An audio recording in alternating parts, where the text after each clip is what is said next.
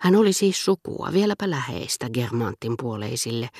Tämä markiisitar de Villeparisis, joka niin kauan oli pysynyt mielessäni rouvana, joka oli lahjoittanut minulle suklaamakeisia leikkisorsan kantamassa rasiassa siihen aikaan, kun olin pikkupoika, jolloin hän oli vielä kauempana Guermantesin puolelta kuin jos hän olisi kuulunut Méséglisin puolelle, vähemmän hohdokas mielestäni ja alemmalla tasolla kuin Combrayn optikko, ja joka nyt oli tempautunut huimaavaan noususuuntaan, samankaltaiseen kuin monta muuta omistamaamme kohdannut yhtä odottamaton laskusuunta, jollaiset kumpainenkin tavallaan aiheuttavat nuoruudessamme ja niissä elämämme osissa, missä vielä on hiukan nuoruuttamme, yhtä lukuisia muutoksia kuin Ovidiuksen muodonmuutokset konsanaan.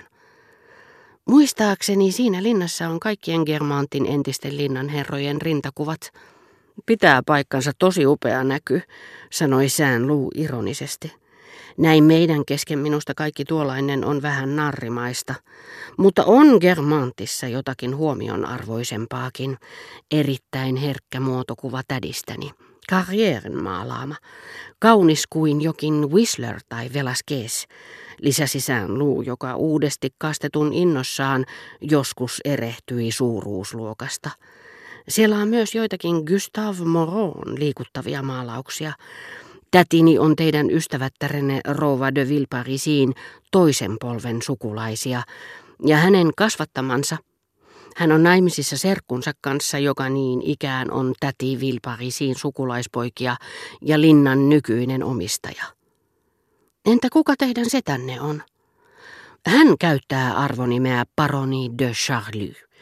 Säännönmukaisesti, kun isosetäni kuoli, setä Palamedin olisi pitänyt ottaa lommin ruhtinaan arvonimi, joka kuului hänen veljelleen ennen kuin tästä tuli Guermantesin herttua, sillä siinä perheessä vaihdetaan nimeä niin kuin paitaa.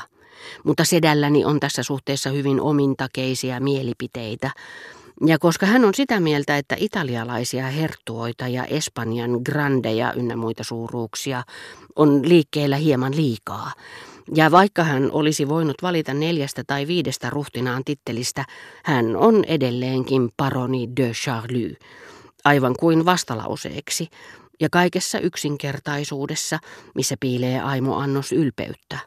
Nykyään kaikki ovat ruhtinaita, hän sanoo, mutta täytyyhän meidät sentään jostakin erottaa. Minä aion käyttää ruhtinaan arvonimeä vain siinä tapauksessa, että joudun matkustamaan inkognito. Hänen mukaansa sen vanhempaa aatelisarvoa ei olekaan kuin Charlyn paroni. Todistaakseen teille, että se oli olemassa ennen kuin vastaava arvonimi Mont-Morancin suvussa, jonka perilliset valheellisesti kutsuvat itseään Ranskan ensimmäisiksi paroneiksi, vaikka olivatkin ensimmäisiä vain Ile-de-Francessa, missä heidän läänityksensä sijaitsivat. Setäni pystyy selittämään sitä teille tuntikausia, sillä niin henkevä ja lahjakas kuin hän onkin, se on hänestä hyvin kiinnostava keskustelunaihe, sanoi Saint-Loup hymyillen. Mutta minä en ole hänen kaltaisensa, niin että toivottavasti ette pakota minua puhumaan sukututkimuksesta. Minusta mikään ei ole niin unettavaa, niin aikansa elänyttä. Elämä on muutenkin liian lyhyt. Nyt tunnistin pistävän katseen, joka vastikään oli saanut minut kääntymään kasinon luona samaksi, jonka olin nähnyt iskeytyvän itseeni Tansonvillissä, kun rouva Swann oli kutsunut Gilbertteä. Mutta entäs ne lukuisat rakastajattaret, joita kerroitte sedällänne olevan? Eikö vain heidän joukossaan ollutkin rouva Swann? Voi ei alkuunkaan. Setä on Swannin hyvä ystävä ja on aina tukenut häntä. Mutta en ole koskaan kuullut sanottavan, että hän olisi ollut rouva Swannin rakastaja. Te aiheuttaisitte suurta hämmennystä seurapiireissä, jos näyttäisitte uskovan jotakin sen suuntaista.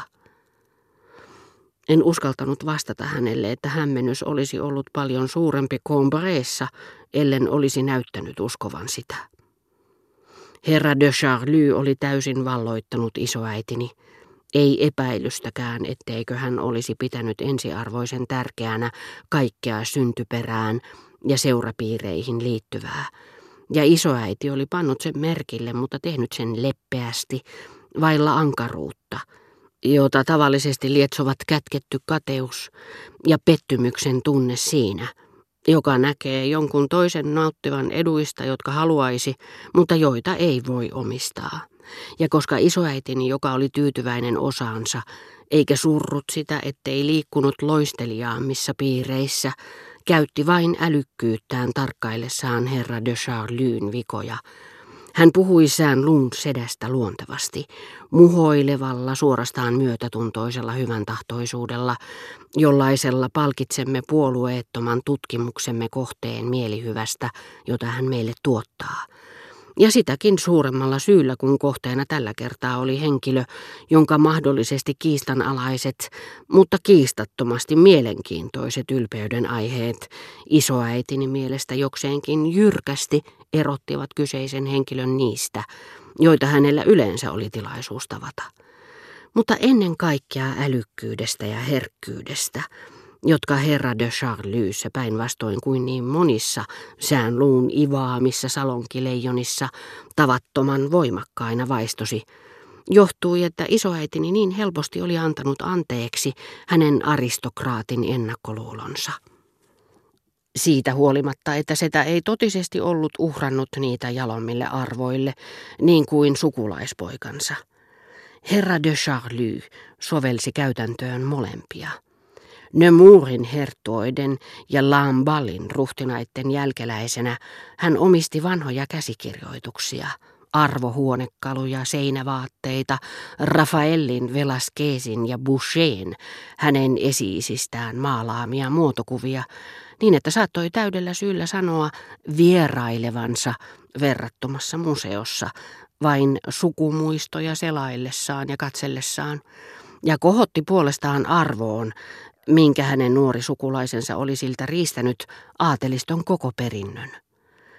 Saattaa myös olla, että vähemmän aatteellisena kuin Saint-Loup, eikä niin sanojen varassa, vaan todellisuuden tajuisempana ihmistuntijana, hän halusi lähimmäistensä silmissä säilyttää nämä oleelliset arvovallan merkit, jotka, jos ne hänen mielikuvitukselleen pyyteettömiä iloja tuottivatkin, saattoivat usein esittää hänen käytännön elämässään tehokasta sivuosaa.